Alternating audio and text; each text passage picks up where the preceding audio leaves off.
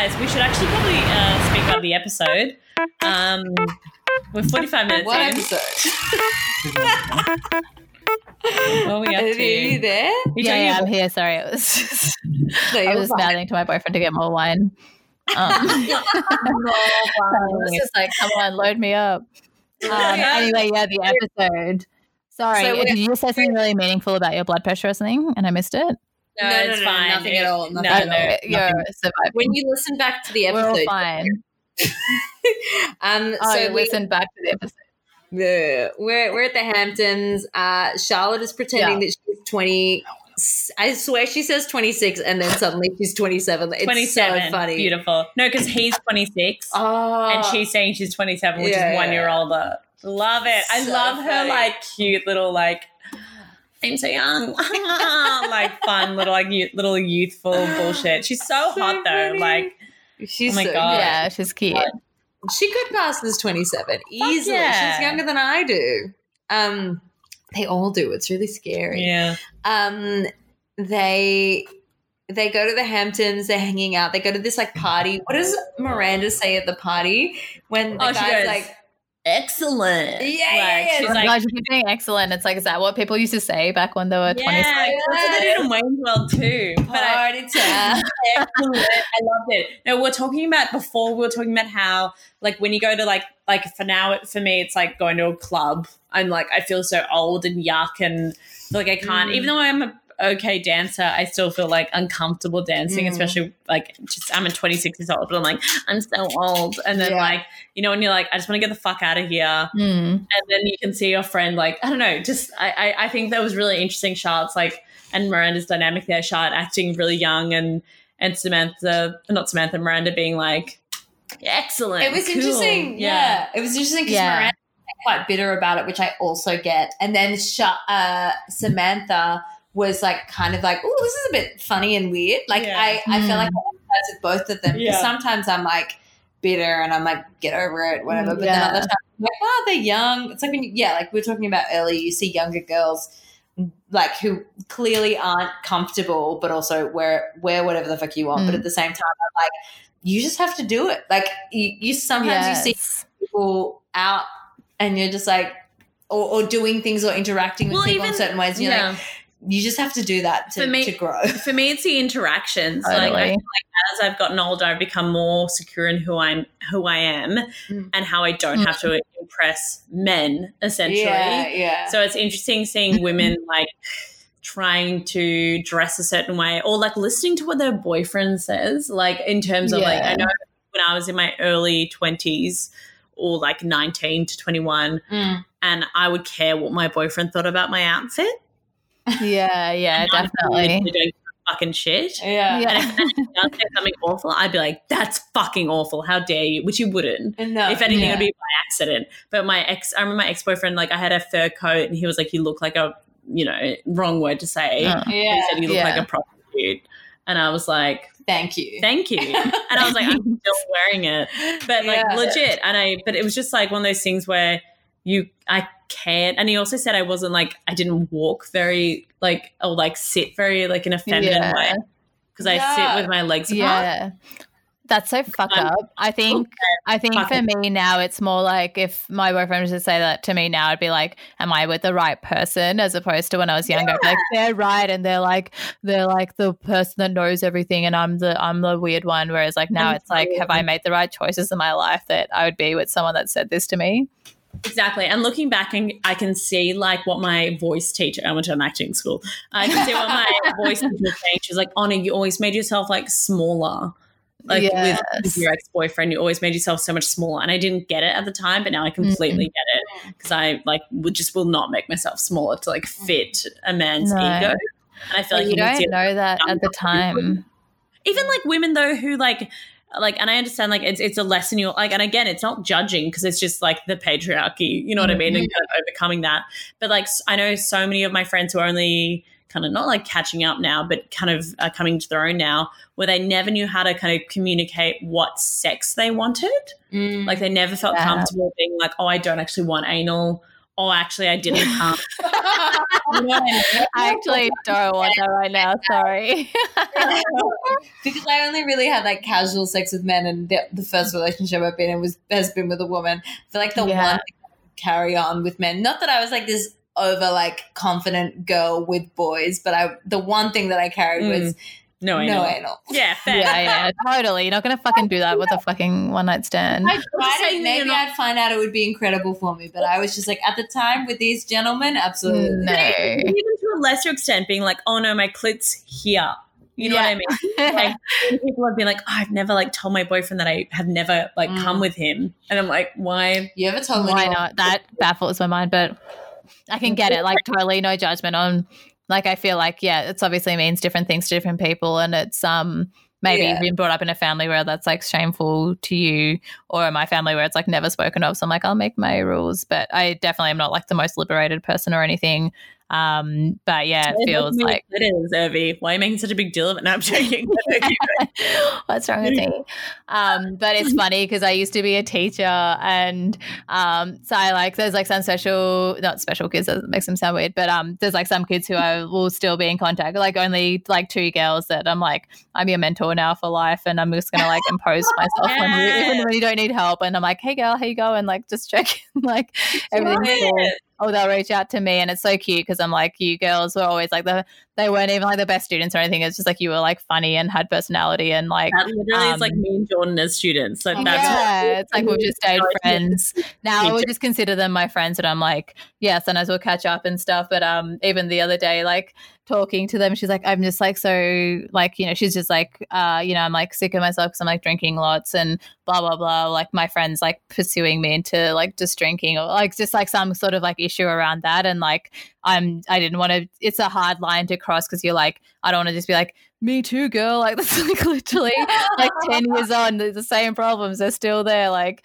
um you're gonna have the constant battles but at the same time i'm like i'm not gonna say to you that it goes away and that like you need to choose like some pious road of not like to of cutting off those friends and stuff because it's like what you deal with when you're young and in our age the same thing but just in different ways i guess Mm, exactly. Definitely. Oh my god, it's so it's so that as well. Like I've been like, there's so many things that I'm like, I'm glad that you you kind of forget about. And you're like, oh, I'm glad I'm more assertive about certain things. I'm glad that I've moved on Mhm. from certain things that used to plague me. yeah Then yeah at the same time, you're like, wow, that hasn't changed. Mm. yeah There are things that just stay. Well, that's like yeah, but that's also when does when stuff does change because I felt like I feel like stuff kind of stayed stayed the same for me until I went through a breakup. That's why literally every time like one of my friends goes through a breakup, I'm so excited. Yeah, yeah, like yeah. for the majority, because I have quite relatively secure friends and stuff like that. Mm. The majority of them, they've always had positive outcomes from a breakup and like realization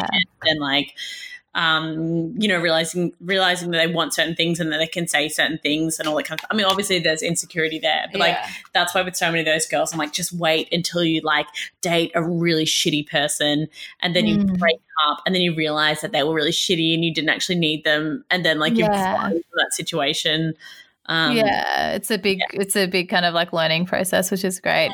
But I think all the stuff we're talking about, I feel like we're looking back on younger age in like kind of like almost like a fond way, or it's just like a nurturing way, which I think this episode.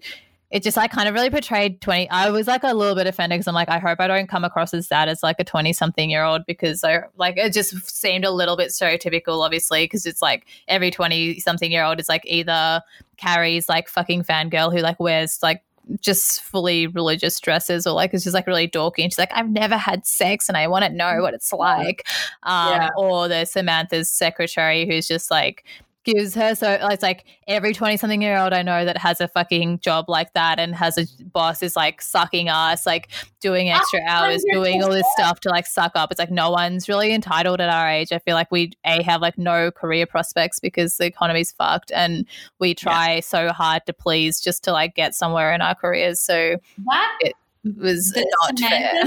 assistant was I mean, I laughed when she was doing coke at the party and lost control over everything later on. so. But that the first thing that we see of her is like her having a loud, obnoxious personal call in the office. I was like, that's not fucking realistic. I, Yeah. You know, I mean, sure, fun for the episode, whatever. But I was like, that's not what like 20 somethings are doing. Yeah.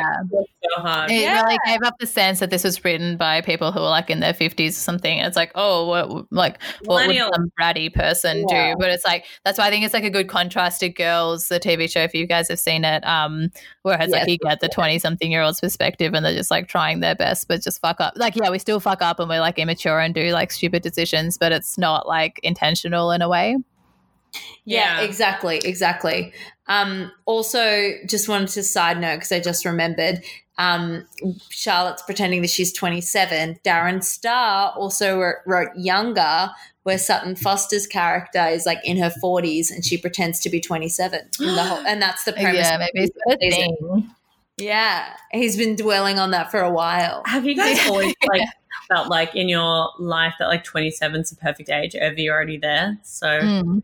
growing up, Thanks, was always like, Um, passed your life. Well, I always thought 27 because I used to Okay. remember um, looking at like, you know, Amy Winehouse and like everyone else that's like Jimi Hendrix, anyone that started 27 being like, that is when you fulfill. I was just like, wow, you would have accomplished so much and that would have been the age where you wait, die. wait, wait, Evie, I'm so sorry. Um, yeah, Jimi Hendrix died when he was 27. He's a I part didn't the, know he was in the 27 club. Yeah. Yeah. he's a massive part of the 27 club. Yeah, there's so many people that have died. Um, there's heaps of people, like even Heath Ledger died shortly after that.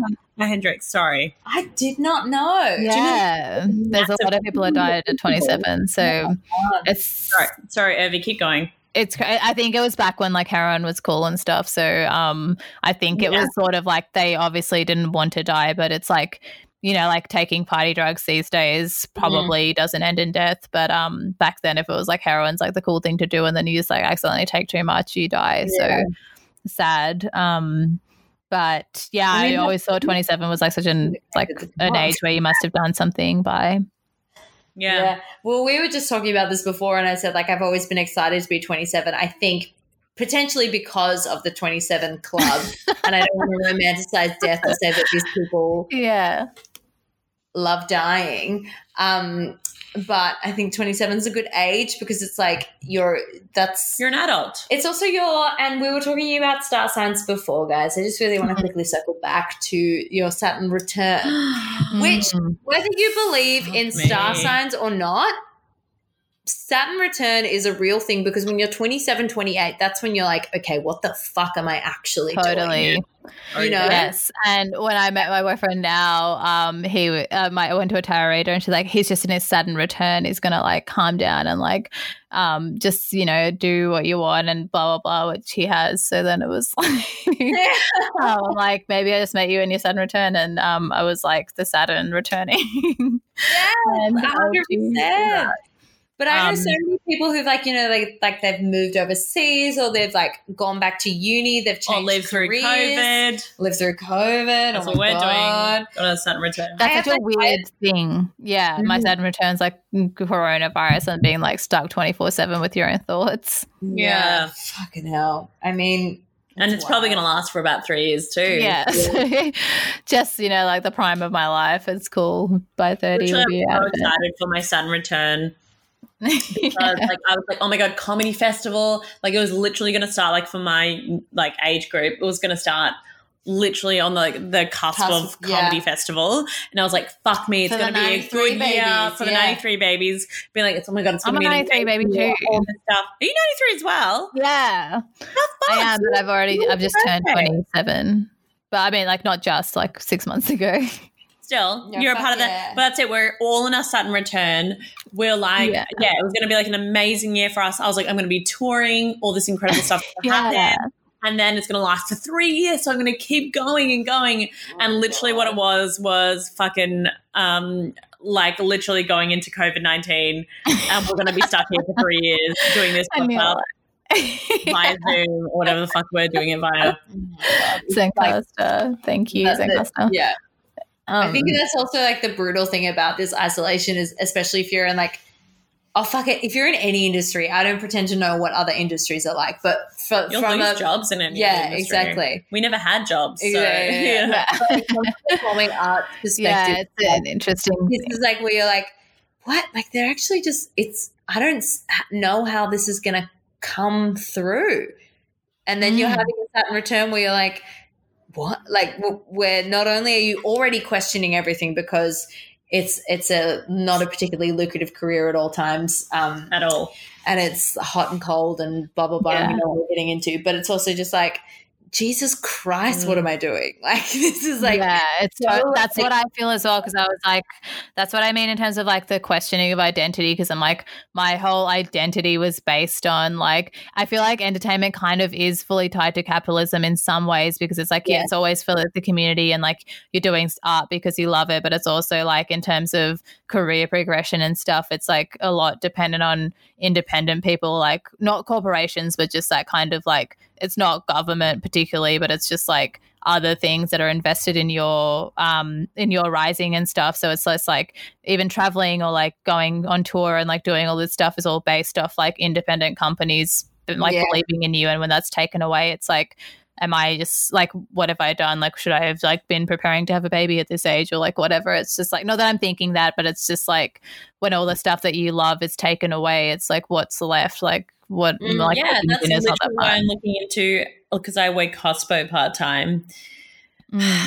which I hate. Um, Yeah. but I but I am grateful to still have a job.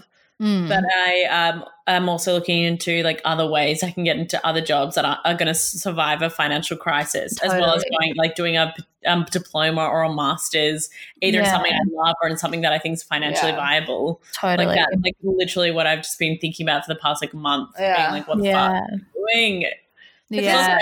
also, isn't a viable industry right now. To no. be. Well, that's also Yeah. it's like it's like what is it? Like our economy is so fragile because it's so based on like neoliberalism and That's why I'm like, I should get Capitalism into marketing. is yeah. Legit. But even that, it's like that's fucked because Yeah. no one knows what marketing is doing at this point. They don't mm-hmm. know what's good. They just keep posting like subway ads being like, "We get it too." And Yeah. it's like, Yeah. "Oh, okay." Yeah, it's So- like what industries are going to survive. How to even base your next decisions because we don't know what the world's going to look like in like three months' time or It six makes me months. time. realize how like fragile everything is, and like whatever. But like, I feel like COVID nineteen has just made me like lie awake at night, just being like, "We made it up.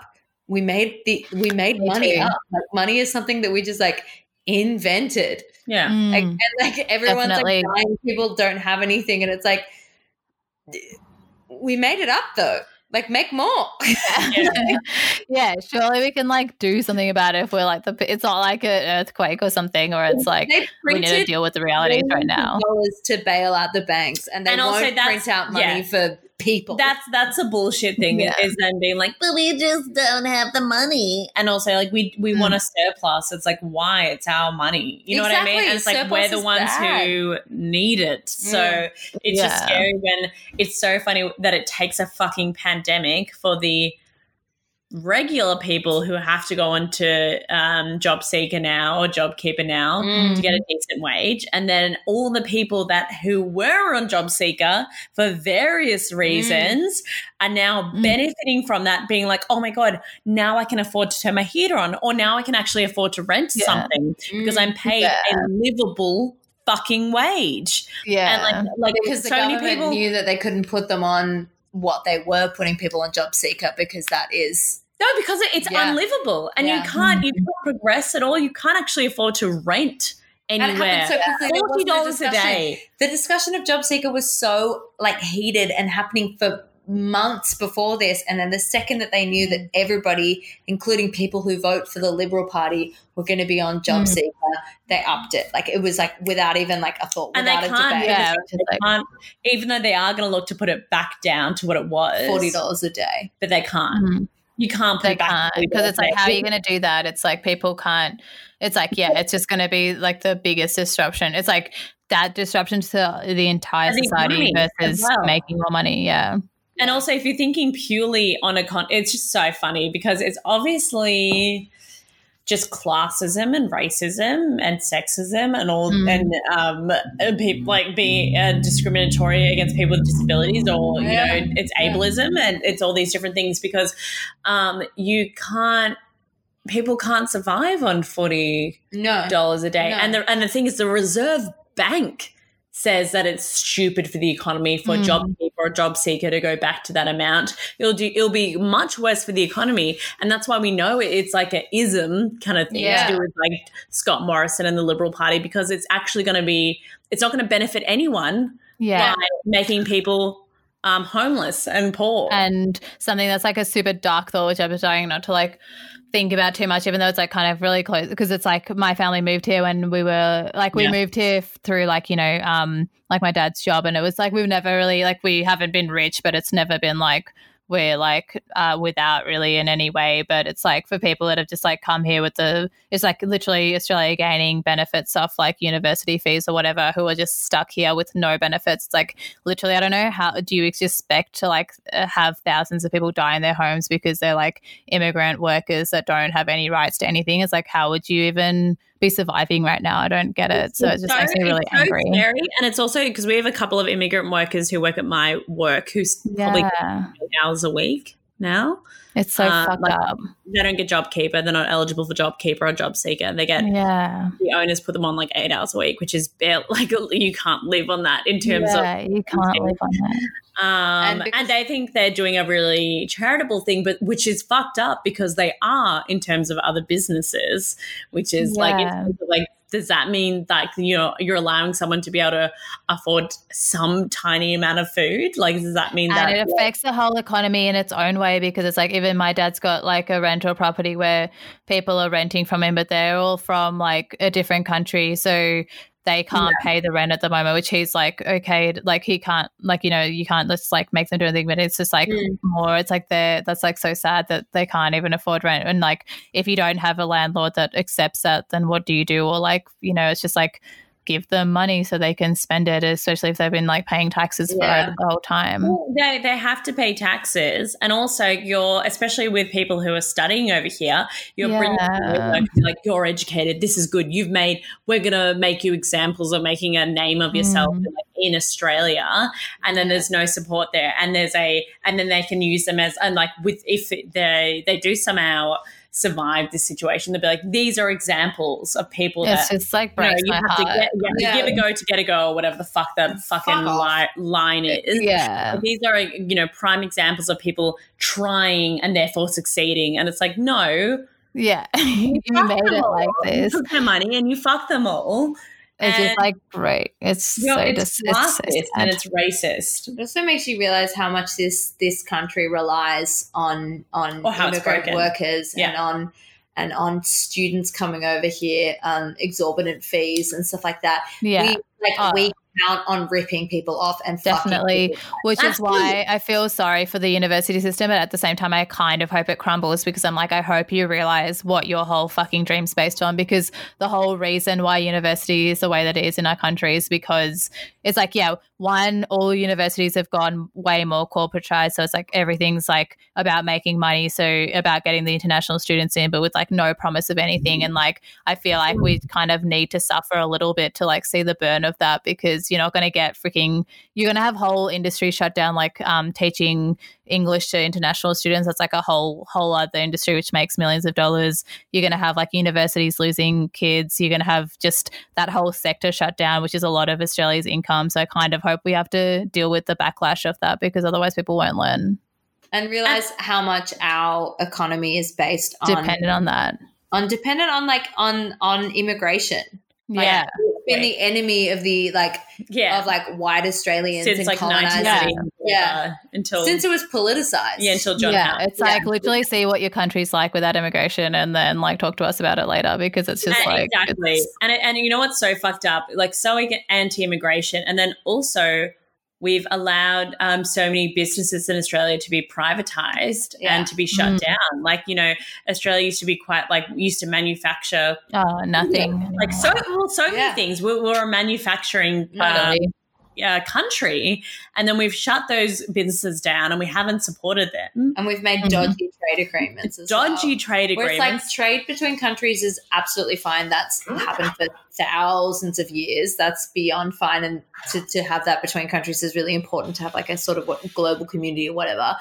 But the way that they've gone about it is to is to benefit not either of the countries, not either of the workers from any Yeah. of the countries, Mm. but to benefit the CEOs. exactly. Literally Yeah. one or two people. Yeah, it's it's, Well, I- it's yeah, definitely. I saw a good post on Facebook recently about um. So India's got a really fascist leader at the moment called Modi, Yeah. who's like just persecuting minorities. This is like basically like Trump, and like he's just like part of the conservative freaks. di- like just dictator um and he and Scott ScoMo like posted this like Facebook post of like the most fucked looking samosas. It looks like the I'm sorry to be like racist but it's like basically like white it was just like the most white samosas you could post. It's like all deformed and he's He like I tried to make- scomosas, Debbie. Like, He's like samosas, like they look like the samosas because they looked like weird, deformed, like just like it was like a, a basically like a ball or like different shapes. Not even a ball. It was just like fucked up. And he's like, here's my samosas, and like, sorry, I missed my meeting with like Modi, and it's like them being all chummy, whereas there's like literally starving Indians here. There's no international relation literally between the. I mean, there's not no. I'm sure there's like you know high class international relations, but it's like for your Uber drivers and your like international students here, they're like literally starving and like not doing well. So I have your Isn't fucking like- samosas. he's not letting people come home unless they self isolate, and he's not providing any kind of accommodation. He's not paying for any flights and stuff like that. Even though, No, like, there's like no, there's no escape. It's like you're just stuck here with no payment, so you literally have to like yeah. just live off that. And the Indian prime minister's shit, so it's just like there's Not nothing. Two, two fascist leaders just like letting people die. Scott Yeah. Morrison is such a fucking cunt. I will say, like, lest we fucking forget that, like, he had that ScoMo playlist that was all Aus- a male Australian music. That was What's all. that? Don't you remember ScoMo's playlist? Oh my god, no! It was like Jimmy have pleasure. Barnes. It was all Jimmy like, Barnes would have been like, Yeah, he would would've- been like, take been- me off the list. Yeah, literally. and it was no female artists. It was all Australian, like ACDC, Oh like God. Kind of bullshit. And yet you're not supporting the arts at all. No. You're like you're you're saying this is like the culture of Australia, and there's no culture that you're supporting. you know That's- All I the artists that you've just shared are um, boomer artists who thrived under Labor governments. Yeah, exactly, exactly. Yeah, it's go. like really upsetting. And also, I feel like all the state leaders are doing a pretty good job. Like in terms of like, I'm like happy to be like Victoria Yeah, in terms of like the creative industries. Like we've got like at least there's a bailout for stuff here. Like it's um actually so much like we're just so lucky to live in Victoria where there is like somewhat of a bailout of like creative industries as much as they can do and stuff. Um, Mm. whereas like at the federal level, there's like literally jack shit. So. We're in a much There's- luckier position than if, like, for instance, if Scott Morrison was our premier.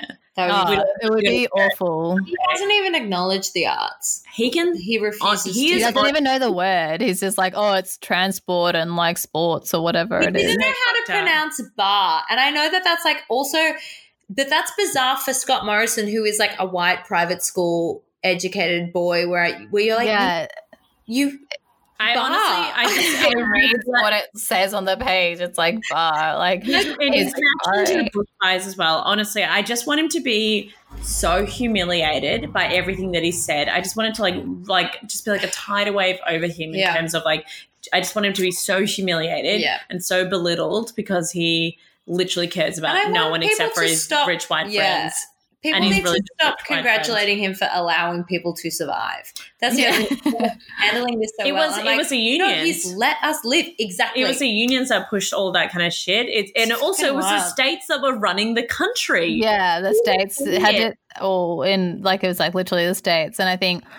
Um, in terms of like what we're talking about in this episode, I feel like I just realized like a whole conversation. It's like I just don't think that binary in these times of crisis exists anymore. It's like I don't actually feel like when we're talking in this kind of level, it's like who gives a shit how old you are? Like we're literally like in this state of crisis and emergency where you're like all of that. It kind of is like an interesting time because it like brings all that to light. It's like, oh, you wore a short skirt because you're 20 or like versus like 30 when you're like more mature. It's just like it's sort of so bougie to even have to be able to consider that also- because we're in this like crisis time. It also fucks us up and it makes an us against them kind of thing. Yeah, So it's like race kind of shit or whatever. Like, because I remember having a conversation with my dad, who is a very well natured man, but also loves to lecture on things that I already know. Mm. Like, he's like, Yeah. you should be out there in the street, you know. Seems like all Um, dads because mine's pro- like that too. Yeah, exactly. And like protesting about climate change and blah, blah, blah. Like it needs to be about more than that. And like you should, you know, protest for, you know, climate change and blah, blah, blah. And I'm like, oh, no, I am. And he's like, yeah, but like you need to go out there hard. I'm like, and then I was just like, well, you should be out there. Yeah. I was Yeah. like, you should be an ally. Yeah. You know, if you care so much about this, like, come with me. And of course, he Yeah. had, he's been to protests before or whatever. It was just this particular fucking Mm. I think it was a one year old birthday party where I was just like, come with me. You're Yeah. you care about this. Why do you think that Yeah. you're exempt from protesting because you're older? yeah. Fuck no. Yeah. The thing that I find the most like at the time anyway, the most rewarding was seeing these old ladies knit like as a protest to like climate oh, dude, change. When I was like like volunteering for the Greens, the other volunteers were old women. The only young people were volunteering for the Liberal Party. Yeah, well, th- but that's what I Yeah. mean. I mean, like, it- it's it's. Why do you think that just because it's my generation that's or my my Mm. potential children's generation that's going to not benefit from this? Why do you think that you're exempt from like? So, I'm like, again, it's that like you know having that whole like Generation X, Generation Millennials, Mm. whatever, like dumb kind of bullshit. It stops us from actually. Um, coming together and fighting against something like Yeah. similar to these women, like Big treated Carrie like shit. I'm sure Big's gonna treat this next girl like shit. yeah. Why Like shit you come too. together and being like, oh my god, men, am I right? Let's like, you know, Yeah. let's you know talk about our relationships and be there for each other. Similar to like what they were trying to do, but I also understand that there's this bullshit patriarchal. Yeah. like, Patriarchal Get women to fight against other women, get cultures to fight against other cultures, like Yeah. bullshit that just And I- keeps fine so men can have all the control. Absolutely. And I feel like it's like at a point where we're looking at this show and it's like at the, I mean, we were already at the height of capitalism before all of COVID and stuff. But like at, when you're think, thinking about this episode, it's like they like carries like similar to my, what I thought my life would be is just like, you're like reaching all the goals, like as skinny as you can be. You're like doing all the things and like doing all this stuff. And like then it does become like a really linear race. You're like, oh, these young people, like they've lived this way and they're still they've got all these assets like they're like young and hot and like um their skin's not wrinkly and stuff which uh, is it feels like such a linear thing. It's like i've lost that because i'm older now and like they've got that still. Whereas i was really um i was listening to oprah's podcast super soul sundays which is awesome. Um and also Michelle Obama is just I think she did uh, it was like Brene Brown and Michelle Obama someone basically Michelle Obama just being like I'm 56 and have you guys ever listened to her speak before?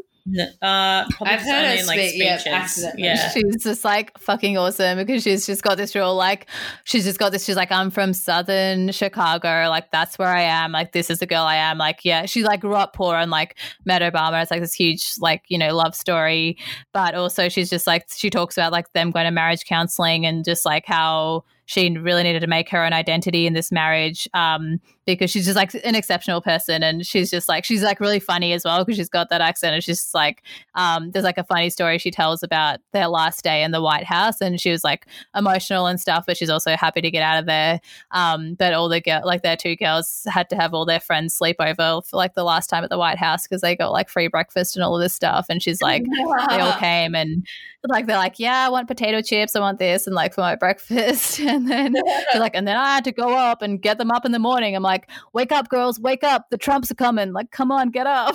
and Ah! she's like, just been like, the Trumps are coming, like, come on, and she just like, honestly, she's just like. I'm 56 now. It's like fucking stupid for me to think like my body would be the same as a 30 year old. And the way that she speaks about it is just so like her and Oprah, like the 50s are like the best years to be in. And then you've got like the 60s, which are even better. And it's just this kind of like abundance mindset, which is really refreshing because I'm like, I'm terrified of getting older and like I'm already like looking up skincare and shit that's just like, you know, like will make me like not have bags under my eyes and all of this shit where it's just like really like refreshing to have older women who are like successful and powerful just being like this is when I get to fucking live my life because I've worked hard all this way through and this is what I want to do. And she's just so unashamed about saying that she's 56, which is a direct contrast to like, I don't even know how old Charlotte is in this episode, but she keeps being like, I'm 27. And everyone's like, no, you're not. But we never hear how old she actually is because it's like, Yeah.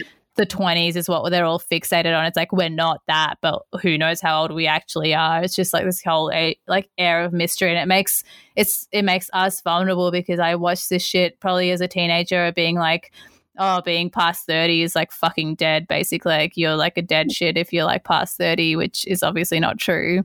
Um, yeah, even at the um at the end when we um we see Big with this, he's at the party and he's yeah. girl girl, and then she like and and sure, like yes, it's heartbreaking. We can't deny that, but it is kind of like like you're saying, Urvi, of just being like that's the greatest insult of all to be Yeah. who's 27, 26, Yeah. 27. Like Yeah, it's just like it's like you're 20 Yeah. something, blah blah blah. But it's like why are we it was like there's actually what you were saying Otto before about like uh, TV shows about fucking people beyond the age of 40. It's like there's a whole 40 years after that. If we live to the average of 80 or whatever, it's like 40 to 80. That's like a whole 40 years, which is the same as like zero Yeah. to 40, which is so focused on. And then after 40, it's like you're a bit kooky. Like you drink wine by yourself on the weekends and you're just like this kooky old woman who like has kids and like watches them from afar. And like it's just like that's the whole narrative we get told.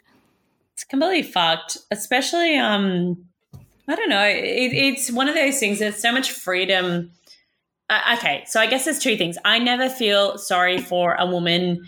Like if, okay, just I'm going out for dinner and there's a woman who's in her like 70s eating by herself. I never Mm. feel sorry for her. But if I see a man in his 70s eating by himself, I feel so sorry for him. But that's because usually in my head, from the women that I've had in my life, I'm like, that bitch has got her shit together. yeah, She's yeah, yeah. fine. She's either maternal or she's fucking That's so good that you think that because I feel like the opposite. No, but, But like, I think that's but let, me, unsocially conditioned. but let me let me finish because Yeah. for the majority of the time, like that woman's fucking free. She's free from this expectation. She's free from being objectified. She's free from all this shit. Not to say that women don't want to sometimes, you know, be see be seen as sexually attractive or whatever Mm. creatures, and it is kind of fucked once you get to a certain age that you're like, oh, you're no longer sexually attractive or whatever. But the times where I feel really sorry for women is for women that have been fucked by the system, and who- and most of us mm-hmm. have. Mm-hmm. But I mean, like for women who don't have a job because they were taking care of their children their entire life. Mm. Um, and then their husband died or they left them or, or whatever. And then they don't have access to um, certain Centrelink benefits or whatever because of the situation that they're in. And then they're forced to work these other works, uh, these other jobs. And then because of their age, they're not going to get certain jobs because they won't because Mm. they're too old to get hired on certain things and then there are too you know then the government wants them to get educated on certain things which they don't have time to fucking work their volunteer job so they can get their job Yeah. seeker like that kind of shit is where it gets fucked and that's when i feel fucking sorry for women because the whole system is set up to make them fail or whatever yeah. But it's really Yeah. because it means if we just backed women women are like incredible people they're fucking strong they've dealt with so much shit. They're Yes. so resilient. Like it's it we should back these people. We should back these six year olds, these seven year old women, so they can continue to live their incredible lives, considering that they've survived that long, considering the amount of women that are murdered by men. Yeah. We should be there You've made it. Like, forward to like fucking make it in this world. You know, You get a letter from the coin. you should get a well, yeah, you should get a letter.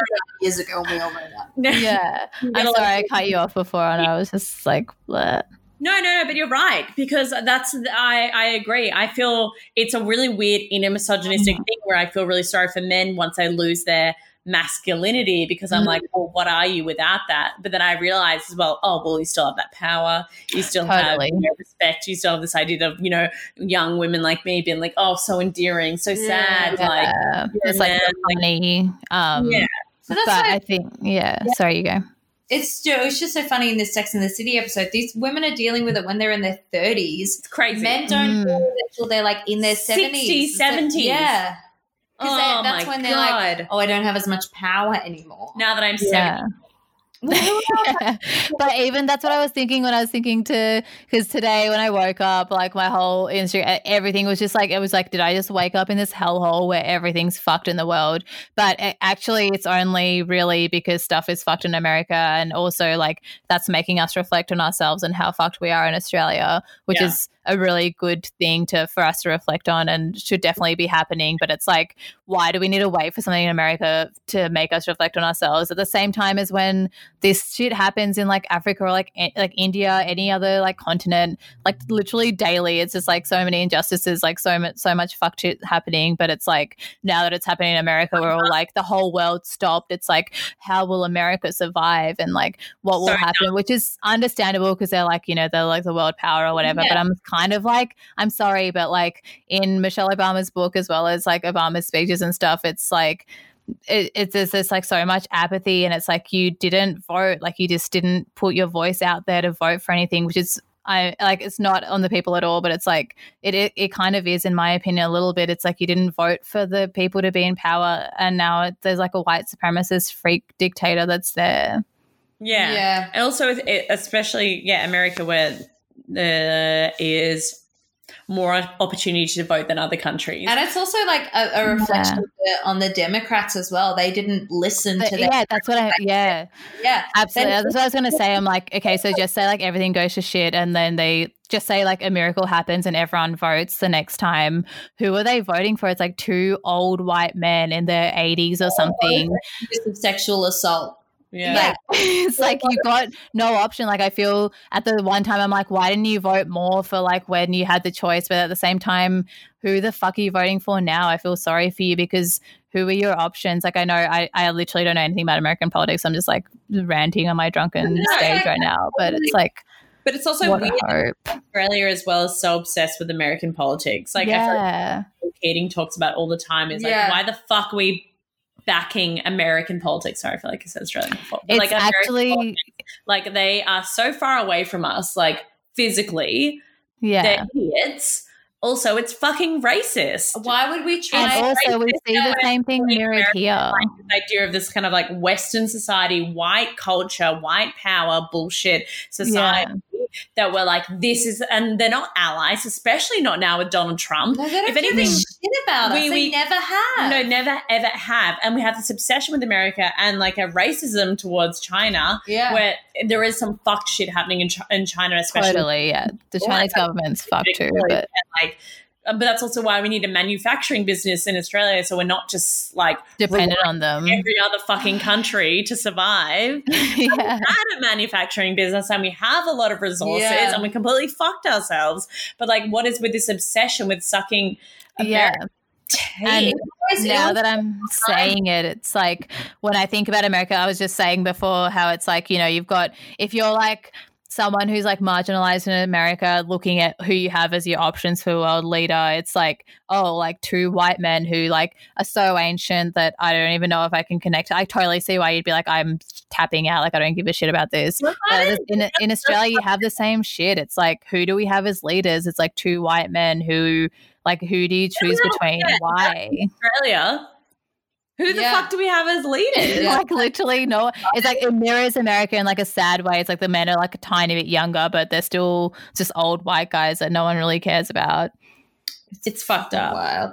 But it, it also, yeah, it does blow my mind when when we when we when politicians or CEOs proudly and boldly claim that they're following an American model. I remember when Turnbull was in government and he Oh my was god, saying suck my he was dick. proudly following the American college plan. I'm like, in what on what planet have we been like the Americans have education figured out? no, like, exactly. And the same with healthcare. Yes. This idea of privatization so people can get into mass debt is just so beyond me. up. It makes no sense. It's fucking crazy. Do you reckon and it's the um, dumb enough that uh, the Australian like people because we do watch so much and I literally think it's because we watch so much American television Oh, that's and it. because That's because we view them as celebrities we're like oh America we want to be more like America Mm. and yet so much of America I feel like in terms of and I know they have like an incredible like not incredible but a really ridiculously well funded um like army kind of funding or whatever like Yeah. Military but like the only things that i can see like as, as something i admire in america is their contribution to the arts Mm. Yeah. and to you know everyone watches Yes, that's what I feel so sad about. It's like all the people that we love in TV shows and like everything. I'm like, how are you feeling right now? Because we do feel a genuine connection to them. Because it's like, actually, yeah, I love SNL and I love like all the shows that I watch and from you. why And don't we have that in Australia Yeah. because we don't fund it and we don't, you know, market it and we don't have- make a culture. We don't recognize our own culture. America's arts industry, that's amazing. Because when I listen to like, even I was watching um the like comedian, the like movie with Jerry Seinfeld and this like other guy who's like a shit comic. At, um, but it's just like the way that they can. It's just like you actually have a whole fucking industry. It's like you get signed by this person. If you don't, you get signed by someone else, or like you try out for stuff. You like have stuff to actually practice on. Whereas in Australia, it's just like, why is it so fucking minute? Like, why can't we get past this stage of like Why are you cutting one the option funding? and that's it? Why- Why are you trying Same to replicate actors. a fucking American model and you're cutting all of the funding? It's Yeah. wild. And it's it's um And you're Yeah. you're you're you know quoting Acca Dacca of fucking Jimmy Barnes as your like top Australian playlist and saying how much you love the culture when you're literally cutting culture. yeah. Australia, you're And an awful person and you're fucking dumb and you're lame. and And you're a loser. we- like I don't want to be like a teenage girl about it, but you're a fucking loser. and you're a fucking freak. Sound And pretty you're- twenty something, funny, you yeah. and you look weird. the reason we have like cultural cringe about Australian art and the reason that So like we don't actually people reflect that- Australian It's art. those cultural cringe. cringe.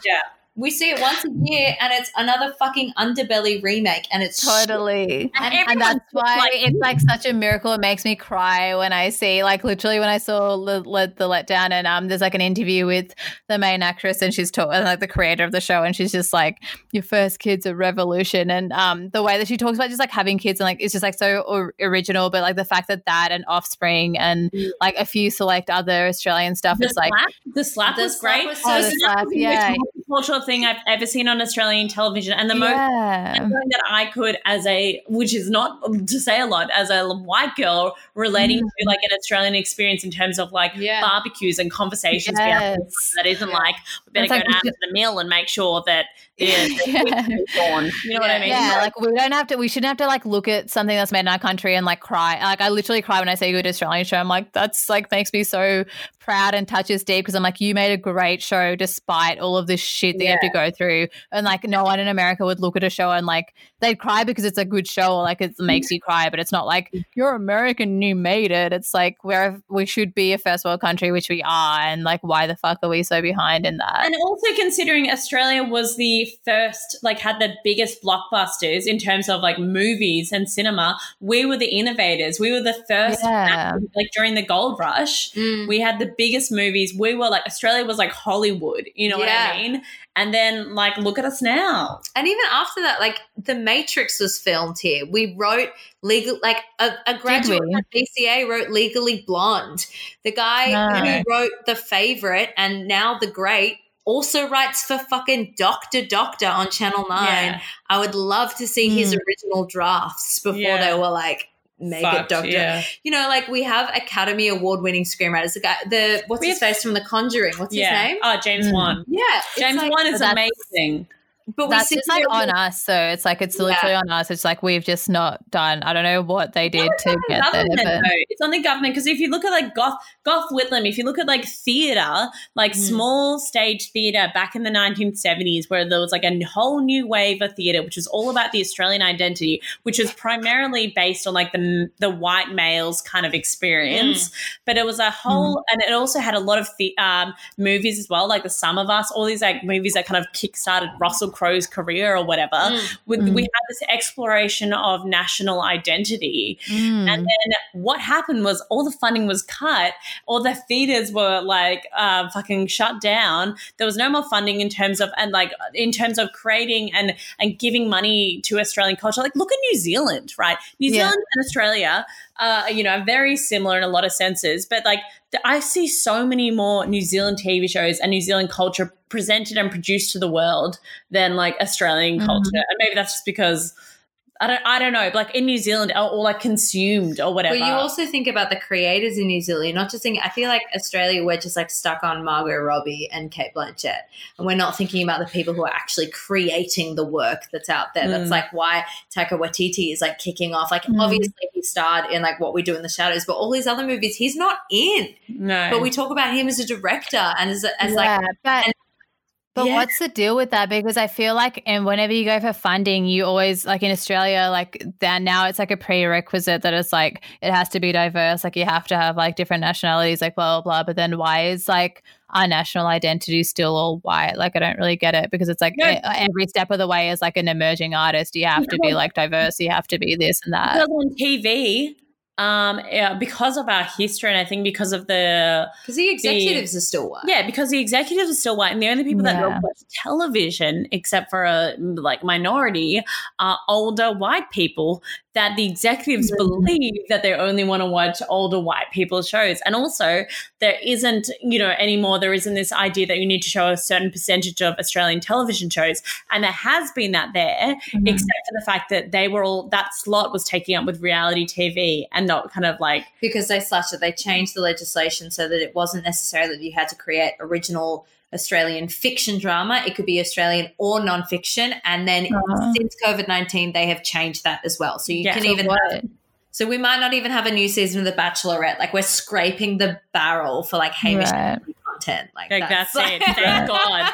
Thank God for Hamish and Andy. They're like the last. Wait, so what's the what's the status quo right now? Like, what's the deal with? I don't know anything about this like legislation The stuff. Content is that Screen Australia faced another massive cut this year. Which ABC fucked up. faced another Yeah. cut.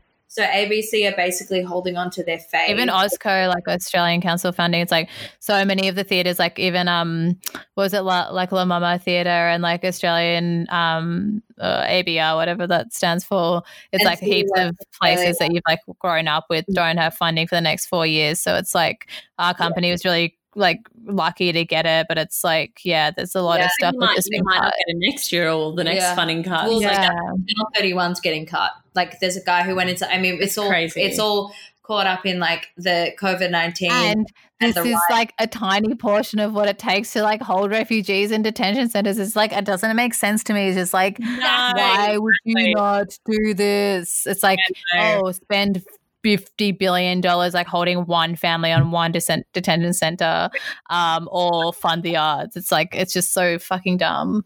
It's so dumb. It's so scary. That's what I find. And I, I it's so scary as well as like the right wing media has control over certain stories, so we don't actually talk about these types of things or they get buried. Yeah. Yeah, the, the the Channel Seven reporter who was in LA and was talking to rioters. It's fucking embarrassing. I've seen She it. was just like, Oh my god, yeah. She's like, we don't Like, know what that means here. like one woman being like, "We just don't get it in Australia. Like, Yes, we just do. can you like let us know, like, because we don't have police brutality here." And I'm like, yes, you do. "You're a journalist. You're an idiot. you are an It's idiot." like- like it's it's disgraceful but it's also like she the the worst part is, is that she represents so much of australia like she Yeah. represents can't pretend that that. interview started off so embarrassingly because she's like, um, we actually do have some black men that want to talk to us right now. And then she like, she's like, hey, you, can you come over here? Yeah. Past the police force, and then he's like, "Let's get this straight. You want to talk to us, folk, not not the other way around." And he says that right at the top, and it's like, you should like at that point, if I was her, I'd be like, "Oh my god, I'm a piece of shit. Like, I need to like deal with my language or like do Yeah, something." Looked him in the It- eye it and does was make like, you wanna- so what's what's the end result what do you see yeah, what's the end game here? Going into this being like i what Whose dick are you whole- sucking right now? Like honestly, No, it's like that's honestly the first thing that comes to mind. I'm like, It's oh, is someone paying you Oh, for like cyberbullying's okay because like we should cyberbully. No, I'm yeah. Everyone listening, please get on the comments and bully. yeah, No, yeah. that, that also shows the amount of ignorance that the majority of like not the majority but a a majority of australians have and Yeah. also even just with covid people being like why is someone wearing a face mask or like what is this what do you mean i can't touch people and go Yeah. out to it's like you've never experienced like hardship like Mm. national hardship or like you know full on bombing or like you know the fact you SARS or anything Yeah. like so anything that's going to completely fuck your country where you can't yeah. get the things that you usually get. Like you can't use your privilege. yeah. It's just it's scary. It's fucking wild We should Yeah. get back on do you Sex reckon that City. any Oh, of the girls from sex and the city are in debt definitely? I feel like Do i feel like carrie is you reckon IRL? Are you talking or like in the No, fictional no, no, world? no, no, Their no. characters Oh, with oh. no- have like student loans Um, I don't know. I feel like they would be rich enough now to not have to worry about it. I do worry. I do like not like worry in a deep sense, but I'm like, what are all the actors doing? Or like, it's it's like this huge. As much as we're talking about the huge industry in America, it's like right now without any government support, without anything like that, are they financially struggling? Are we going to see like a massive reduction in actors and like, um, just like entertainment industry there, or what do you reckon is going to be the outcome? Well, we were watching um, Real Housewives of Beverly Hills before, and um, really supporting, really supporting the Australian industry. Um, and Frasier is doing fine, and he had like a couple shows, and that was a while ago. And I don't know how relevant like Frasier. What's his name? Casey Grammer. Carey Grammar. No, that's mm-hmm. the school we went to. Casey Grammer. Kelsey Grammer. Kelsey Grammer was um he uh he's he has a really big house. And mm. I was hmm. thinking about that, and I was thinking about that in context of like the women from Sex and the City. I'm like, oh, they actually have like a decent amount of money. And I know a couple actors in Australia, not to brag, I know them through people. I don't know them directly. yeah. kind of made it in the States. Like they're not even, they're not names in Australia. They're like mm maybe recognizable faces to people who watch the ABC rec- like regularly and they have like a couple houses in Fitzroy. Like I feel yeah. like there's a lot more money in this than yeah, than we even can conceive of. Yeah, that'll be you, fine. And also, you keep- spend three months working and you get about sixty grand. Yeah, yeah, it's like fine. watching yeah. Sex in the City we yeah.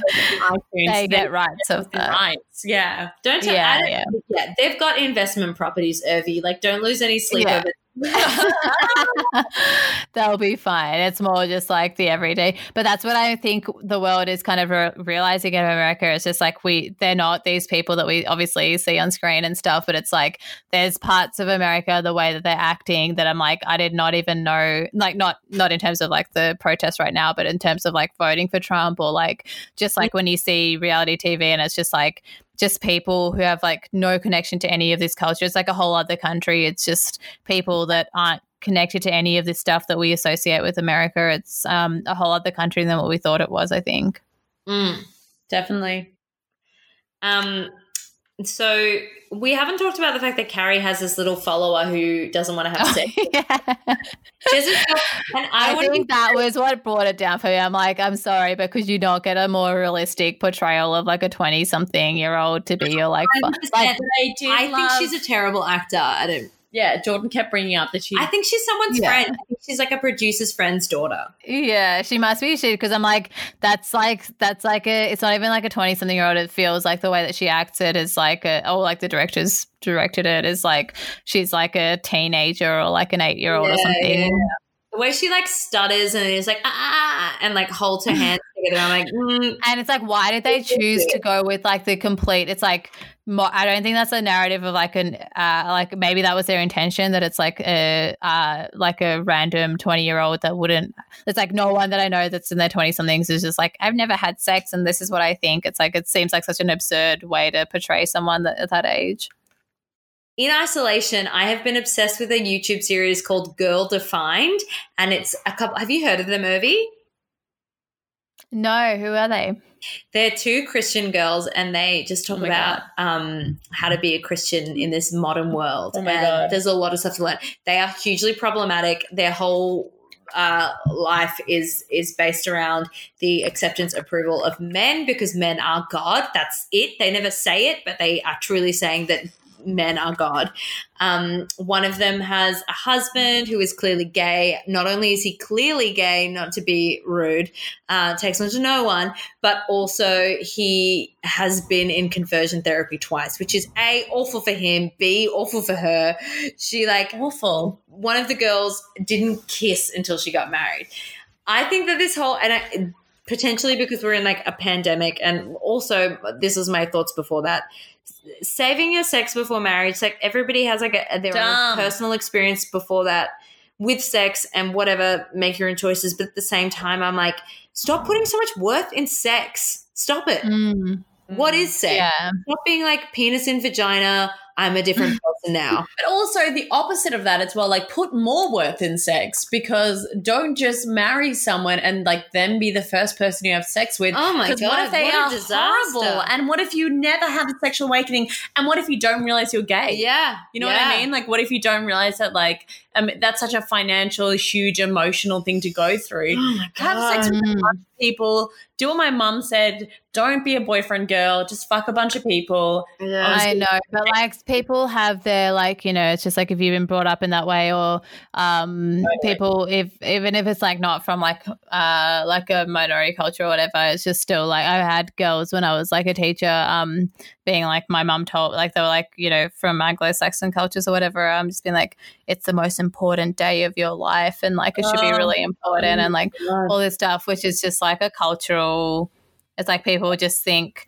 I guess maybe it's born out of like I don't know. I'm sometimes I'm like maybe they're trying to like protect the woman by being like it should be like you know if you're going to get pregnant and like be considering a kid and stuff, it should be important. But I'm like, obviously you got to keep up with the times and be like, hey, that's not the same anymore. But lots of people don't do that. it's such a double-edged sword but i i think the thing that that like fucks me is like the way that this girl was talking about it she's she says like women in your generation also Throwaway. firstly rude Mm. Rude, yeah. you're talking to your mentor while you're Yeah. painting the nail Come on, up your game. stop she like talks about how like they ruined the sanctity of of sex and like the there's purity and stuff like that Ew. And That's why I think this character is badly written because I'm just like, who the fuck would like? That's why when Carrie says at one point, she's like, "And why do you read my column?" Because she's talking about like um Jodi Picoult, is it? Or maybe it's not the right name, but it's just like um Jodi Picoult, like the a- one that like does all those Jo- books about like yeah, I was like, yeah, I like sex books and romantic. One time, my dad saw I had a Jodi. Is it Jodi Picoult? Is that her Yeah. name? Yeah. my dad saw I had one of her books in my like what like not wardrobe, but just like bookshelf, and um, he's like, "What are you doing reading a Jodi Picoult book?" So it must be like a well-known author of like, you know, just like sex stuff. Just yeah, I, I had a friend who go saw her speak and she literally said, I write about the things that keep me up at night. She writes about Oh, wow. like every suburban mum's nightmare of just being like, my child um, was in a really everyone. intense relationship and had a suicide pact. My daughter, Yeah.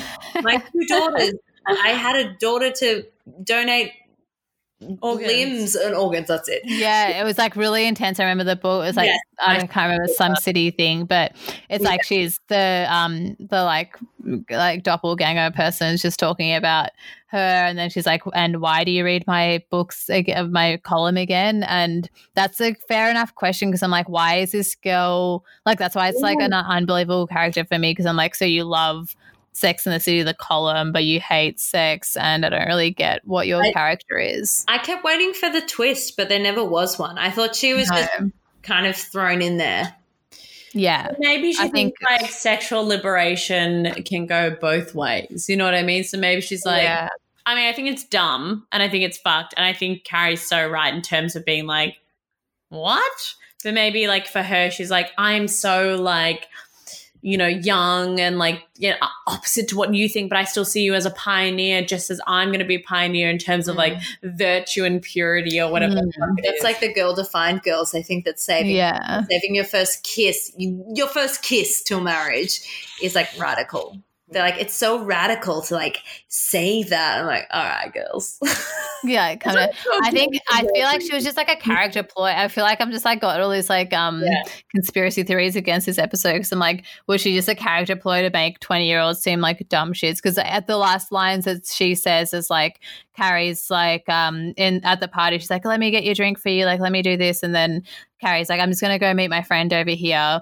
Um, and then the doppelganger person's just like, oh, um, do you mean that guy that you met at the book launch? Like, Carrie, you're such a big catch. Like, you're such a saucy lady. And that's like her last lines. I'm like, why would you be saying that she's just like this in like you know like such a cool person for I feel like she's like just sexually repressed and has like never get gotten laid for some reason and is just like Yeah. Carrie you're having sex it's amazing um He was, yeah. hates it I feel like Carrie's plot until the very end was kind of thrown together. I felt like Samantha's was really good, Charlotte's was really Mm. good. She got she's fucking this guy. She gets crabs from him because he's in his 20s. Yeah. He doesn't understand the importance of a sexual health. Yeah. apparently. Carrie's all over the shop until the end. A hundred percent. Yeah. And, and I this, kind of like it though. I like her not having a Yeah, full-on defined thing. storyline. yeah, I don't and same with Miranda. Yeah. I'm like, yeah, just be like float. You know I what I mean? kind of almost like Yeah. if if Carrie was like a voyeur in this in this episode, was just Right, there yeah. until the end and was observing things, like observing how But also, you they know, were all behaving, but Be- then like at the end, but of course. But also, I don't mind that she's having this ex- like this weird experience with the twenty year old. You know what I mean? that's true. like, I, I, I mm. find it quite no, no. The twenty year old was annoying, but I, I, I think it's quite relatable. Yeah. like seeing people deal with situations that should be super flattering or great, but like really awkwardly. yeah, yeah, yeah, I think that's true as well. And I, and I think that uh, at least towards the end, I was like um, drinking my wine, like writing my notes and stuff. But I saw that there was like visual cues um, in that, like Carrie's kind of like her outfits are just sort of like um just like thrown together and just like Yes. kind of mirrors her way of throughout the episode just like dating this guy and she says some like kind of key lines of like the guy on the books is the guy that like looks great on paper but he's the one that you like leave for someone on a motorbike with no insurance claim or something like that Yeah. um, and it's like yeah we feel that like he's like a perfect guy but you're somehow you're not into it even though you've been into like No, a alcoholic and like some other guy in the past episodes Yeah. um, but when she talks to Big in the last bit, um, I noticed that um, him and his new girlfriend are like fully in white like costume and they're just like you know they're just like wearing their shirts so they- they just seem very like bourgeois and they're just at this like place and she's in this cowboy hat and like Yeah. yellow and red which like matches Yeah. the fireworks at the end Yeah, I did the exact same thing. I was like, one, I wrote down, I feel like my fashion icons growing up were, was probably Carrie Bradshaw in terms of like the risks that she took with her outfits. yeah, yeah. yeah. I could relate to that moment so much because I'm like, I've definitely found myself in a situation humiliated, embarrassed, and wearing something that I felt so confident in and like so proud of. I'm like, yeah, I'm just gonna like, let, let my freak flag fly. Like, Yeah. let's wear this fucking cowboy hat with a boob tube. Mhm. Fuck yeah, why not? I'm hot. And then like, crazy hair situation with someone who's like super graceful and like, looks like so together with my curly fucking frizzy hair being Yes. like, I look like a crazy bitch person who looks like she's trying to be like she's 15, but she's like 35. Or I don't know if they did this on purpose. Maybe they did, but I feel like there was a shot, and like I remember because Honor and I watched the episode together, and Mm. like she was sit, like everybody looks great with a cowboy hat, and she was like sitting there with a cowboy hat. She had this like bikini top on. She was just smoking a cigarette. The Yes. lighting was great, and I was like, she looks amazing. Fuck yeah, Yeah. Carrie, get it. And then you see her in comparison to these like 20, clean cut, yeah. Like big and this girl, like they were so just like in, of a different beautiful. world. And Yeah. then the And their lighting on her linen was, like, yeah overexposed. yeah. It was harsher. She kind of looked a bit crazy because you were Yeah. like, what are you wearing? Out of context, absolutely. I don't want to. I don't want to like say stuff for the future episodes or anything, but it does kind of. I feel like it's setting up a theme, or Yeah. like a um, kind of like signaling through clothes of just like her perception of herself as like this like untamed like um kind of like crazy girl with like emotions but that's like kind of what you're backing like she's like the real person in this show whereas big's like controlled or like he seems to be or like he's with this like natasha who's just like in her linen and just like in white and just very proper and stuff it's like Yeah.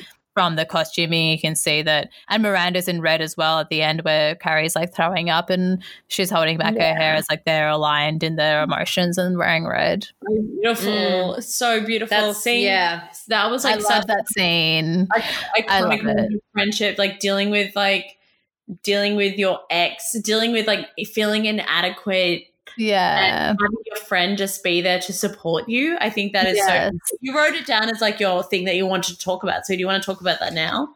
Um, yeah, I think um, basically at that end, scene, I for some reason that's always stuck with me with some other scenes that come later in the episode, so I won't mention them for Jordan. Um, but I think it's just like one of the things that's stuck with me because you've got the just like the um, contrast that's there. It's just like the fireworks going off in the end. Um, she's like not in a state for fireworks. Obviously, gone off prematurely, but it's just like fireworks. You're meant to be celebrating. She's not. She's throwing up, but her best friend's there, and they're all in the same kind of colors as the fireworks. So it just kind of seemed like, and the way that she says that line, it's like finally she's vulnerable to that. It's like she says something like, um, what did she say? She says, uh, 20 something girls are fabulous until you see uh, until you see one with the man that uh, broke your heart. Yeah. Yeah. So I think it's just like, um, yeah, it's just like a, yeah, it's just like a, um, Very a good, yeah, it's like a really vulnerable moment for her. And it's just like, uh, I feel like finally all those like things about like being 20 and 30 kind of dissolve in this moment where she's just like, yeah, I'm fucked. And this is like a vulnerable moment for me. And it kind of those age things disappear a little bit.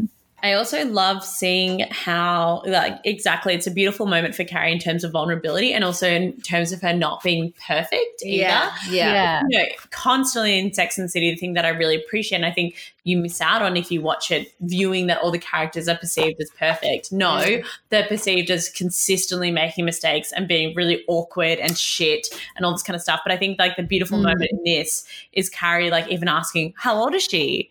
And like all this stuff that you don't want to say in terms of like keeping control and keeping calm when you see Mm. like an ex. But when like she's like asked, she's being kind of the worst, like the shitter version of herself. Like in that situation, you want to just be like, you know, yeah, hi, how are you? Oh, that's great. Bye, Yeah. kind of thing. But instead, she's like, oh, how old is she? Oh, I brought someone along with me too. oh, like I'm fine. Well, I'm doing great. I- like all that kind of like shit behavior that like I feel like I can relate to at least. Like, Well, totally. I think in in terms of like cinematography, I wrote down where um so she basically because I was like, what is this like doppel, doppelganger like um servant girls storyline? And at the end, she says, you know, see ya, like that's so cool that you're like hooking up with that guy. And then Carrie walks away and she's just like reflecting on twenty somethings. She's like, yeah, they're annoying, but they're not uh, dangerous. And she kind of finally in this episode gets a kind of grasp on it. It's just like, yeah, they're not dangerous. They just want to be you, and that's cool. And she kind of has this moment of empathy, but then straight after that, the juxtaposition is like she sees Big, and she kind of becomes a twenty year old. And she, the first thing that she says to Big is like, she walks up to him in his date, and it's just like. Is it you? As like this Yeah. awkward moment, and then is it's just like all that stuff that you just mentioned um, about like this like awkward interaction, and she kind of becomes like embodies that twenty something year old, where it's just like like silly teenage things but um but then she's yeah kind of put back into that position of being vulnerable and um saying that line so it's kind of like a cool and like this meta way of like maybe they were trying to communicate that we're all the same in the end I really love the dialogue between her and Big in that moment. It just Yeah. showed like, like just the com- the complete surprise and heartbreak of it all. And we were surprised as an audience. I mean, well, you guys Mhm. have seen it, but I, I was still, I was so surprised in that moment. I, I had felt the whole season that Big was coming back, but I truly, um, didn't expect to see him. There. and I also saw the title of the next episode, which is um, X in the City. So I was like, okay, so Big's coming back. But like yeah in that context, at the party that this hoedown party that they were going to, I, it, Yeah. was, it was so surprising to me, and I thought it was a really nice way to tie back to this I did the twenty something thing. And the thing that plagues, which is such a, a shame, the thing that plagues women is that need to, to the youth to, to like Youth and approval Yeah. of men. yeah. And you'll never be young again. That's the like. That's the thing. You'll never be young Yeah. again. And That's that's, why it's so important, and that's why it's so awful when you like, you know, Mm. I'm sure we've all had these moments, Mm. but when we're like, we always look back at photos of us at uni or whatever, being like, oh, I felt like such a piece of shit, and I was so beautiful and That's beautiful and yeah. and looked amazing, and I was just young and whatever. Who cares? Mm. Like, and then Yeah. again, there's this always like. It- It's fucked up that women never like not they do we do get to to experience feel it. happiness But the fact Yeah. that we have to deal with this like bullshit, like body expectations when it's like, doesn't matter. You like, you look at your Yeah. beautiful face. Or like, who cares? You, your body could, you could Mm. run. You know what There's I a- mean? Like, yeah. it's fucked up. There's a great moment in Schitt's Creek where she says like to this girl who's like working behind the, the desk at a hotel. She's like, um, the oh fuck, what's her name? Hepburn. Yeah, Yeah, the- the- yeah, the the the mother in Schitt's Creek. She just has this moment. It's not even like I think like the whole episode is very funny. She's trying to find these nudes and she never finds them, and Mm. she's so scared that it's gonna like bring down her whole career because she's like going for like but she's lying. City councillor. Yeah, yeah, but there are nudes taken, but Yeah. she just lost them. Yeah. she's but I mean, like she's like she just wants to see her nudes again. Like, yeah, yeah, yeah, yeah, But she's trying to find Mhm. these, and then she can't. There's one that her husband has at the end of the episode. Yeah. She like says to this girl, like, just take as many photos of yourself as you can. Like, just enjoy your body. Mm. Just because, like, Beautiful. you're Totally. Yeah, and it's very interesting. Um, I was just saying, I was just trying to look up on my phone sneakily before, but I was listening to an episode of Keep It with where they interviewed Kristin Davis, and she talks uh, who plays Charlotte, and she talks about woke Charlotte, which is an Instagram page. Which, if you don't follow, it's great. Um, she also Mhm. talks about how like they were as well meaning as they were in Sex and the City. There's definitely episodes and dialogue that's problematic.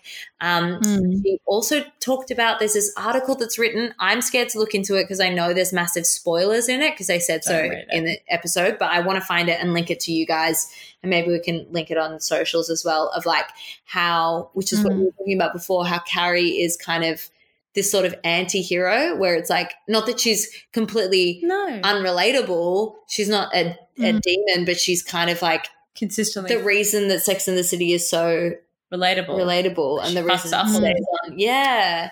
And because up all she the time. has Yeah. this dialogue with Big where she's like, yeah, she's fucking annoying, but she has this dialogue with Big where she almost says the thing, the things that we wish we would say to an ex that we confronted. Like, I don't think I would ever have that Yeah. interaction with someone. And also the thing that you know my you know family as like divorce lawyers would be like don't fucking say that you know what i mean like yeah. in terms I would totally say that I feel like I'm that kind of girl and I'm like Yeah. drunk. Oh, no, no, like, I've hey, let's talk about it. Yeah, Yeah. I've, I've definitely been that girl at the party that's like, you know, bawling their eyes out and says something weird. like, absolutely. But I mean, like, the thing where, like, my mom would be like, don't fucking say that. Like, Yeah. why would you, Yeah, why you yeah. giving them all of the power? Yeah. Yeah. all the time. But can we speak about, and we were speaking about it, was like, and I feel like we're going to skip all these things and probably going to just end here. But like, in terms of like, Carrie and Miranda's beautiful Moment fucking at the moment on the beach, Carrie Yeah. vomiting, Miranda being like, where, where are you going? Are you okay? Yeah. And she like can instantly, even though Carrie was kind of playing it cool, can instantly see that Carrie was upset. That kind of yeah. beautiful friendship moment, even though people like, you know, Yes. Talked about it in our fucking um Sex and the City thing. Shout out. Shout out.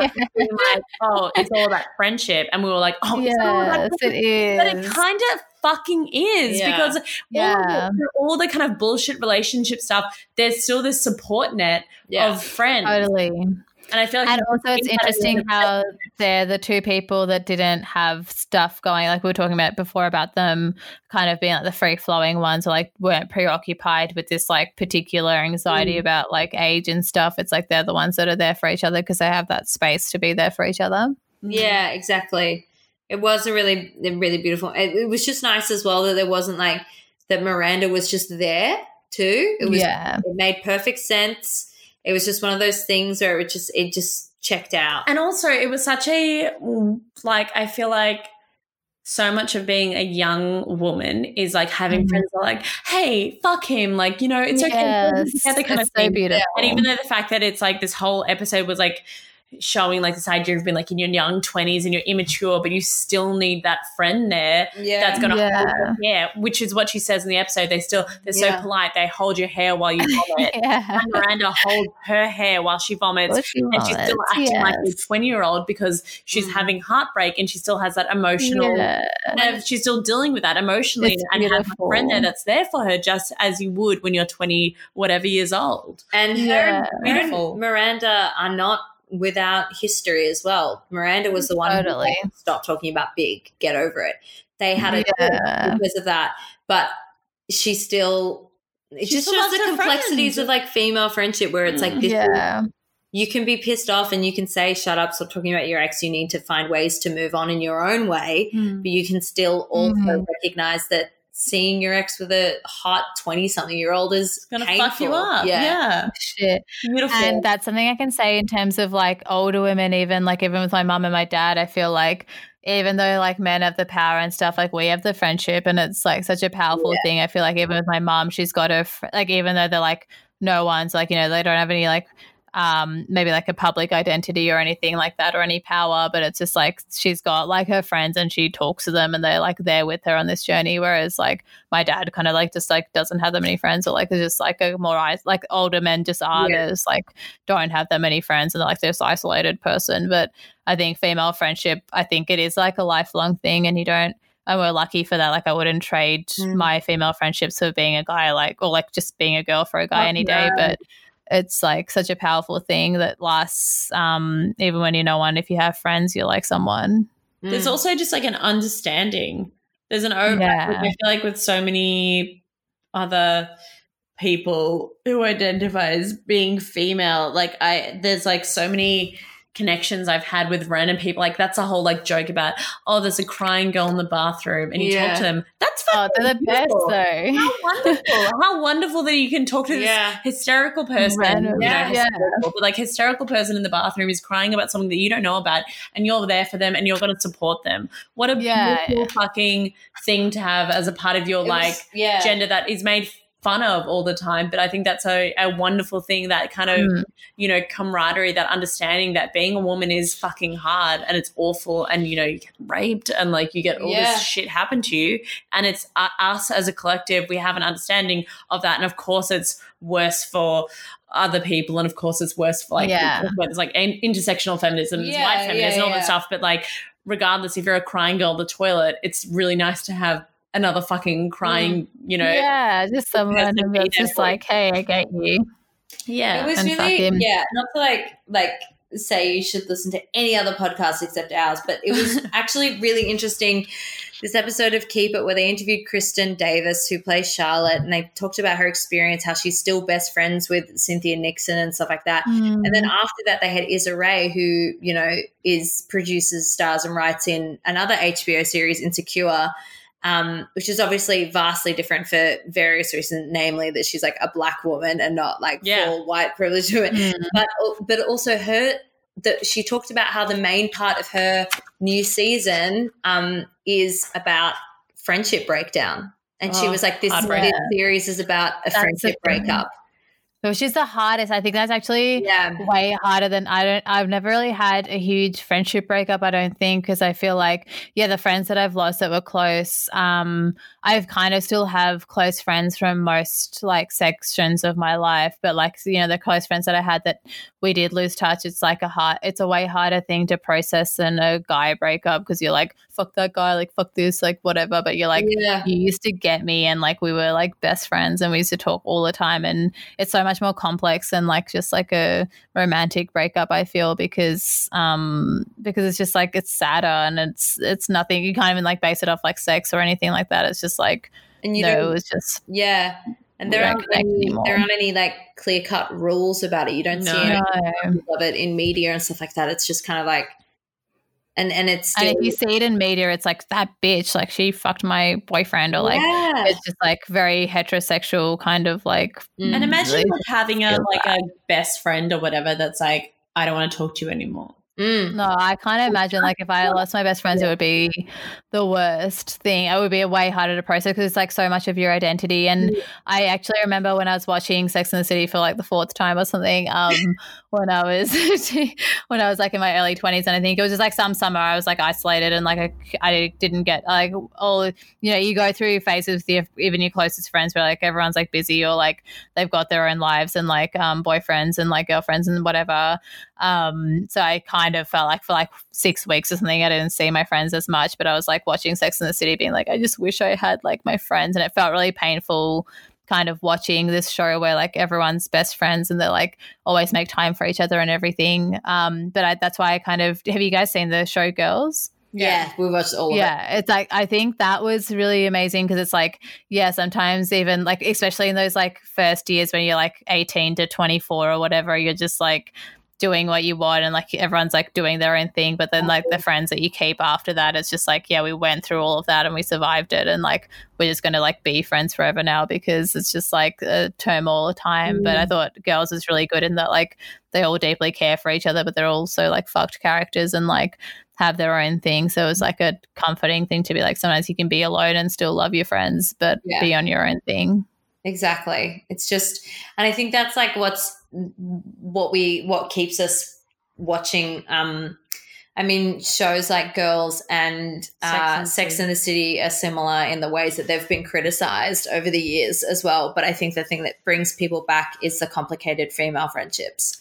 That's it. It's it's Yeah. like so much of it is about friendships. Like Yeah. it's called Sex and the City, but th- there's always it's always their interactions with each other. It's always their like hot and cold kind of relationships. Mm. And you know, later on in the season, which you don't know about, like Yeah. so often they're like, no matter what, like we're soulmates. yeah. Definitely had, and I've definitely like fucking stolen that for my friends before, being like, you know, no matter what, I feel like you are my soulmates, and I have you Yeah. life Totally. and all that kind of stuff and i can still like have a hot boyfriend who's like super Yeah.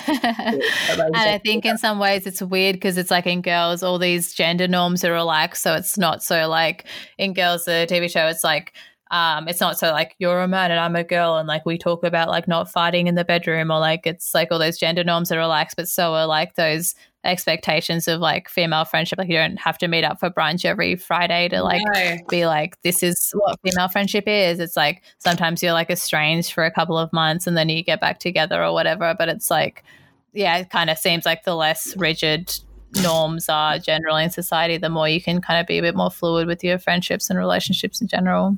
Exactly. it was beautiful and even seeing my mom's friendship with her best friend Yeah. they would do the same thing as like carrie miranda in that situation you know what i mean like mm. yeah. holding each other's hair being there for each other and also they have a complex relationship too Yeah. And that's like such a precious thing. Like even if like patriarchy like fucks us over and stuff, it's like if patriarchy makes females closer or like female, you know, like anyone. It doesn't have to be female. It's just like anyone who like identifies as like that kind of closeness. Because I've definitely had like friends who are like male who are like are in that same situation, but it's just like that kind of understanding of just like being there for each other. It's like um because you're not just forced to be, but you want to be. And it's just like a nice, like, I wouldn't trade that for anything. no Mm. being like emotionally available for, for one another and invested in each other's Yeah. lives and Yeah. caring about each other in a kind of like sisterly or like siblingy kind of Mm. way it's beautiful it's so beautiful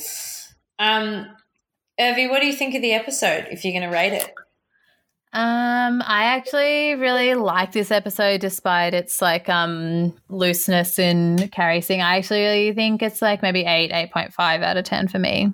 I agree. I think also like the ending, seeing Big again, was huge. massive It was massive, and it was Yeah. a fun episode too. I felt like there were really funny parts. I liked Totally. all the all the um inter- the character interactions and stuff. I thought it was realistic. Apart, the only thing that like threw me was like Carrie's little doppelganger. I was also like, Carrie, Yeah. look, you didn't, you're not, he's not your doppelganger. Like, But also the yeah, fact she's not. She's like, Like- so opposite for me. yeah, I, I didn't yeah. mind it because she had to deal with her even though i feel like she kind of thought that she was shit Yeah, yeah, yeah. and that's kind of a funny dynamic yeah. Yeah, But I did totally. really love the episode. I really loved the ending. I thought it was beautiful, and So it what do you made me it? so excited for season two, eight and a half, eight and a half I season two, the series finale of Yeah. season two. I Yeah. give it like a 9.2 out of 10 i Oh, think it's a really cool episode i feel like it's really left of center i feel like it's not coming there's no like really it's not coming to a climax of a season even though this kind of is but it's season two so it's not really like Mm. The it's, biggest, like it's not the biggest season. I think it shows maybe maybe it's a nine. I don't know, but like I just think it's a really good episode. It shows all these different characters and it shows Carrie not being fucking awful Mm. until the end. And I love that friendship dynamic, and it feels really effortless as Yeah. well. Yeah, Really- I definitely. love Charlotte's like seeking like youth kind of thing, and all the friends going along with it, but also making fun of it, but also being respectful of it too. yeah, definitely. They're there for- And actually, before I was like gonna, because I watched it and then was gonna talk to you guys, and I was like, maybe I'll just like watch the next episode, or like it kind of made me feel like I want to keep Yeah. watching and want to watch the last episode, even if we weren't going to talk about it today. Oh Definitely. God. Um, we'll end it there. Yeah, I think so. Um, let Yeah. Thank you, like for talking. I Thank think you. Come hang out. 'cause Yeah. the Yes, finale. I can't wait. We should We'll do have it. finale together. We should Exactly. do cocktails. We should do Cosmos. We'll have a big Yes. finale. I don't think we've discussed this you, Urvi. Um, but we need to do. Yeah. We're thinking of doing like a recap of season one, season two, where we're at now, Yes.